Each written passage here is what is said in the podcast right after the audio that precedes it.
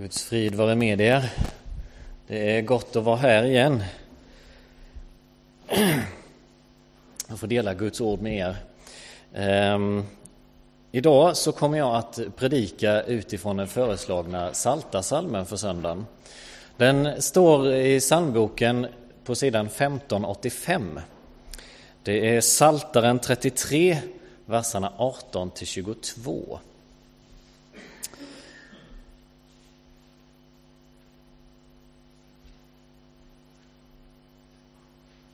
Se, Herrens ögon ser till dem som fruktar honom, till dem som väntar på hans nåd. Han räddar deras själ från döden och håller dem vid liv i hungerns tid. Vår själ väntar på Herren. Han är vår hjälp och vår sköld. I honom gläder sig vårt hjärta. På hans heliga namn förtröstar vi. Låt din nåd vila över oss, Herre, ty vi sätter vårt hopp till dig. Jag kommer gå igenom den lite metodiskt med nedslag vers för vers.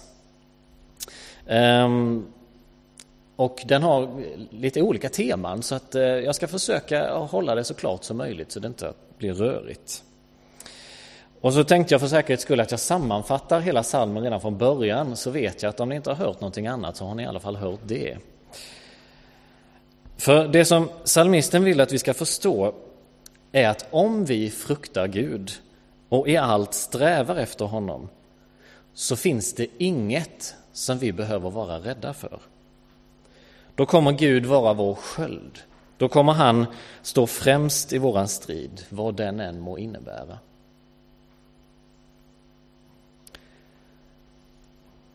Se, Herrens ögon ser till dem som fruktar honom, till dem som väntar på hans nåd. Vi bör alltså frukta Gud, men vad innebär det rent praktiskt i vardagen?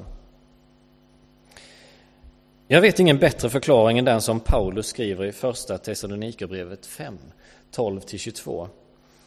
Där han skriver så här. Vi ber er bröder att uppskatta dem som arbetar bland er som är era ledare i Herren och förmanar er. Alltså era pastorer, ordförande och ledamöter i styrelser och utskott, ledare i barngrupperna, ledare i de olika dagledträffarna etc. etc. Visa dem den största kärlek för det arbete de utför. Håll frid med varandra. Vi uppmanar er tillrättavisa det oordentliga, uppmuntra de missmodiga, ta er an de svaga och ha tålamod med alla. Se till att ingen lönar ont med ont, sträva istället alltid efter att göra gott mot varandra och mot alla människor. Var alltid glada. En ytterst svår uppmaning eftersom alla dagar inte är toppendagar. Be oavbrutet. Vi ska alltså ha en ständig dialog med Gud dagarna igenom. Vi får prata med Gud hela tiden. Dialog säger jag för att vi behöver också vara tysta och lyssna in om Gud vill säga någonting tillbaka. Gud hör våra böner hur vi än ber dem. Och vi har löfte om att om vi inte orkar annat än att sucka så förstår Gud även den bönen. Paulus skriver vidare och tacka Gud under livets alla förhållanden. I våra mörkaste stunder så kan vi ändå tacka Gud för han är hos oss även då. När vi är glada så får vi tacka Gud för att det är från honom glädjen kommer. Det är mycket lättare att be till Gud när det är svårt än att tacka honom när allting är bra. Men vi kan prata med Gud hela tiden.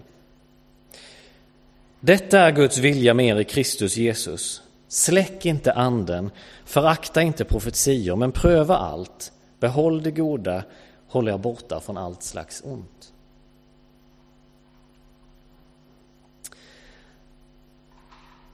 Att frukta betyder också att vara rädd för. Och vi behöver kanske inte just vara rädd för Gud, men ändå se att Gud är Gud. Man kan också säga att om, om du aktivt arbetar för och har en längtan efter att ha Gud som rättesnöret i ditt liv, så fruktar du honom. Och då har Gud ett särskilt öga till dig. säger psalmisten. Se, Herrens ögon är med dem som fruktar honom, till dem som väntar på hans nåd. Nåd, ja. När jag för ett antal år sedan var i en djup depression så fick jag bilden av en pastor att nåden är som en flod. I den får jag stiga ner och när jag stiger ner i den så kan jag inte på något sätt hålla mig torr. För då omsluter den mig helt och fullt. Så mycket älskar Gud oss, så mycket älskar Gud dig. Så det är bara att hoppa i och bada. Jag hörde en annan pastor som sa så här om nåden. När vuxna får presenter så svarar de gärna att nej men inte ska väl jag, det hade du inte behövt. Som om en present är för mycket redan det. Men när barn får presenter så, så river de upp det snabbt och vill gärna ha mer presenter. Mer, mer! Och när det handlar om vår inställning till att ta emot nåd från Gud så behöver vi vara som barnen. Ta emot, självklart, och be Gud om mer. Gud är med oss när vi fruktar honom och när vi öppnar våra liv för att bara ta emot hans nåd och kärlek. Salmen inleds med det här enorma löftet och då har vi ändå bara läst en vers. Han räddar deras själ från döden och håller dem vid liv i hungerns tid. Jag läste igår i Johannesevangeliet att Jesus på ett ställe där säger att det är anden som ger liv, köttet är till ingen nytta. Och jag blir lite provocerad av det. Jag vill gärna ifrågasätta Jesus, för det låter så raljant. Och så vet jag att så många människor lider av olika krämpor i kroppen av olika grad. Alltså Jesus, hur kan du säga att den kropp som Gud har gett oss är onödig? Det är ju det enda verktyg vi har. Men så vet jag att jag är den siste som ska ifrågasätta Jesus, för han har desto mer att ifrågasätta hos mig. Vad jag menar med att berätta det här är att det talar om att Gud räddar deras själ från döden. Deras, alltså de som fruktar Gud. Det är själen som räddas från döden. Kroppen, som är vårt jordiska tält, kommer att förgås. Och Gud säger att vi inte ska bekymra oss så mycket över den. I Matteus 10 och 28 så säger Jesus, var inte rädda för dem som dödar kroppen men inte kan döda själen. Han pekar istället på att vi ska frukta Gud som är den som har all makt över kropp och själ men som inget hellre vill än att rädda vår själ ifrån döden. Så om vi fruktar Gud, alltså i vår vardag strävar efter att leva med Gud på alla sätt som jag läste utifrån första Thessalonikerbrevet 5, 12-22 innan, så får vi lita på att vår själ räddas från döden. För det hoppet ger salmisten i just denna vers.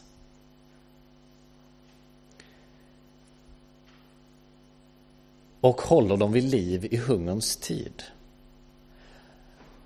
Jag kan inte tala om hungerns tid utan att i tanken gå förbi den förfärliga nöd som pågår i Afrika. Jag läste i Dagens Nyheter att citat, det är runt 20 miljoner människor i Nigeria, Sydsudan, Somalia och Jemen som riskerar svält efter torka och missväxt. Redan tidigare har Unicef varnat för att 1,4 miljoner barn kan komma att svälta ihjäl i år. Och för att lösa den akuta situationen så behöver FN 4,4 miljarder dollar, alltså cirka 40 miljoner kronor senast i juli. Slutcitat. Jag vet att flertalet hjälporganisationer gör allt för att hjälpa och jag vill uppmuntra dig att ge den gåva du kan för det. Men en gåva som kan dyka upp är då varför dessa miljoner är i hungersnöd och om psalm 33 inte gäller dem. Och jag tror att ett svar som Bibeln kan ge det är när Jesus i Johannes 9 talar om en man som varit blind sedan han föddes. Och lärjungarna undrar om det är på grund av mannens egen synd eller hans föräldrars synd. Och Jesus svarar att det beror varken på mannens egen eller hans föräldrars synd. Svältkatastrofen beror inte på de drabbades egen synd. Jag tror vi kan skylla på västvärldens egoism. Det omätbara begäret efter pengar. Och där någon blir rik och inte delar med sig av det, där blir någon annan fattig. Jag kan inte det här med finansmarknaden så jag ska inte prata om någonting som jag inte riktigt förstår. Men det blir ett problem om man har en tro som leder till att man själv blir mättad men sen i ren egoism inte delar med sig av det. En levande tro har den som delar med sig av glädjen till andra. Så om vi räknar på vad vi verkligen har och får fram att vi har ett överflöd så är det att frukta Gud och hålla tron levande genom att ge bort av det överflödet. De som behöver och får hjälp växer också som människor när de får hjälpen. Så det blir en win-win situation där. Och det är en princip som skulle kunna rädda världen. Men så länge den inte efterlevs av tillräckligt många så hjälper den inte.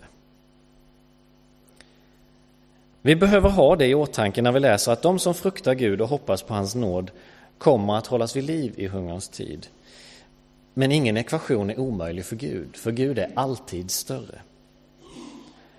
Det är mycket vi inte helt förstår av bibelord, men jag uppmuntrar dig till att inte sluta brottas med dem. För rätt vad det är så kanske just du får ett tilltal från Gud om vad det betyder. Vår själ väntar på Herren. Han är vår hjälp och vår sköld. Vår själ väntar på Herren. C.S. Lewis har skrivit om att när Gud skapade oss så skapade han oss med en längtan. Ett djup i oss som behöver mättas. Och det kan mättas på många sätt. Så länge det bara handlar om längtan så går det mesta ganska lugnt till. Men när det inte mättas så fort som vi önskar så blir det snarare ett begär. Och man brukar tala om att de största begären i världen är pengar, sex och makt. De är omättliga. Men i vårt sökande efter att mätta vår längtan så kan vi också fastna i missbruk av olika droger. Allt försöka hitta det snabba och rätta fixet. Och i vår längtan efter att bli mättade så kan ju dagens sociala medier också ge ett snabbt fix. När vi lagt ut en bild på Instagram och folk klickar på gilla eller om vi har skrivit någonting på Twitter eller länkat någonting på Facebook och någon gillar det eller skickar det vidare till andra. Eller kommenterar och gillar det vi gör. Alltså det blir ett snabbt fix och man känner att åh, oh, det här vill jag göra igen. Och så söker man fortsätta säga rätt saker eller ta rätt bild. Och det gäller ju naturligtvis inte att alla söker göra så här, det menar jag inte. Men det är trots allt ganska vanligt att hamna i det diket ändå. Men vår längtan mättas inte varaktigt på det sättet. Vår själ får ingen ro. Det är som med maten. Även om vi blir mätta så vet vi att om några timmar så blir vi hungriga igen. Och så är det också med vår själ. Det kan tyckas klichéaktigt att säga det här, men om vi arbetar på vår tro så kan vi känna att vår själ mättas. Då får vi en frid som gör att det där desperata sökandet och den mentala stressen avtar. Och salmisten skriver att Herren är vår hjälp och vår sköld. För det är bara han som kan mätta vår längtan. När vi har ett behov så ska vi be Gud om hjälp. Och det här säger jag också till mig själv, för jag kan emellanåt vara helt hopplös på det. Om en situation uppstår så söker jag på alla sätt att lösa det. Själv. Som om Gud inte fanns. Och i efterhand så kan jag liksom se att, att Gud vinkade till mig hela situationen och försökte få min uppmärksamhet. Hallå, här är jag, jag kan hjälpa dig. Och när jag förstår det så skäms jag lite. För i alla lägen Eftersom Paulus skriver att vi ska be ständigt så kan vi prata med Gud och be honom om hjälp. Det må vara stora varaktiga problem såväl som små, ganska fåniga problem. Gud hör bön. Han är vår hjälp. Men i psalm 33 så står det också att han är vår sköld. Och det betyder att när vi ber om Guds beskydd så är det som att Gud tar upp sin stora sköld och ställer sig längst fram i striden. Det betyder inte att striden inte längre pågår, men att det nu är Gud som står och beskyddar dig. Om vi har alla de här löftena så är det en ren fröjd att följa med salmisten i hans ord. För i honom gläder sig vårt hjärta. På hans heliga namn förtröstar vi.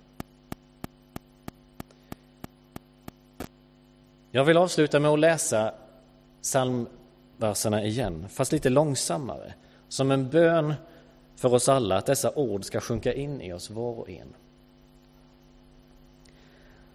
Se, Herrens ögon ser till dem som fruktar honom, till dem som väntar på hans nåd. Han räddar deras själ från döden och håller dem vid liv i hungerns tid. Vår själ väntar på Herren. Han är vår hjälp och vår sköld. I honom glädjer sig vårt hjärta. På hans heliga namn förtröstar vi. Låt din nåd vila över oss, Herre, ty vi sätter vårt hopp till dig. Amen. Gud välsigne er.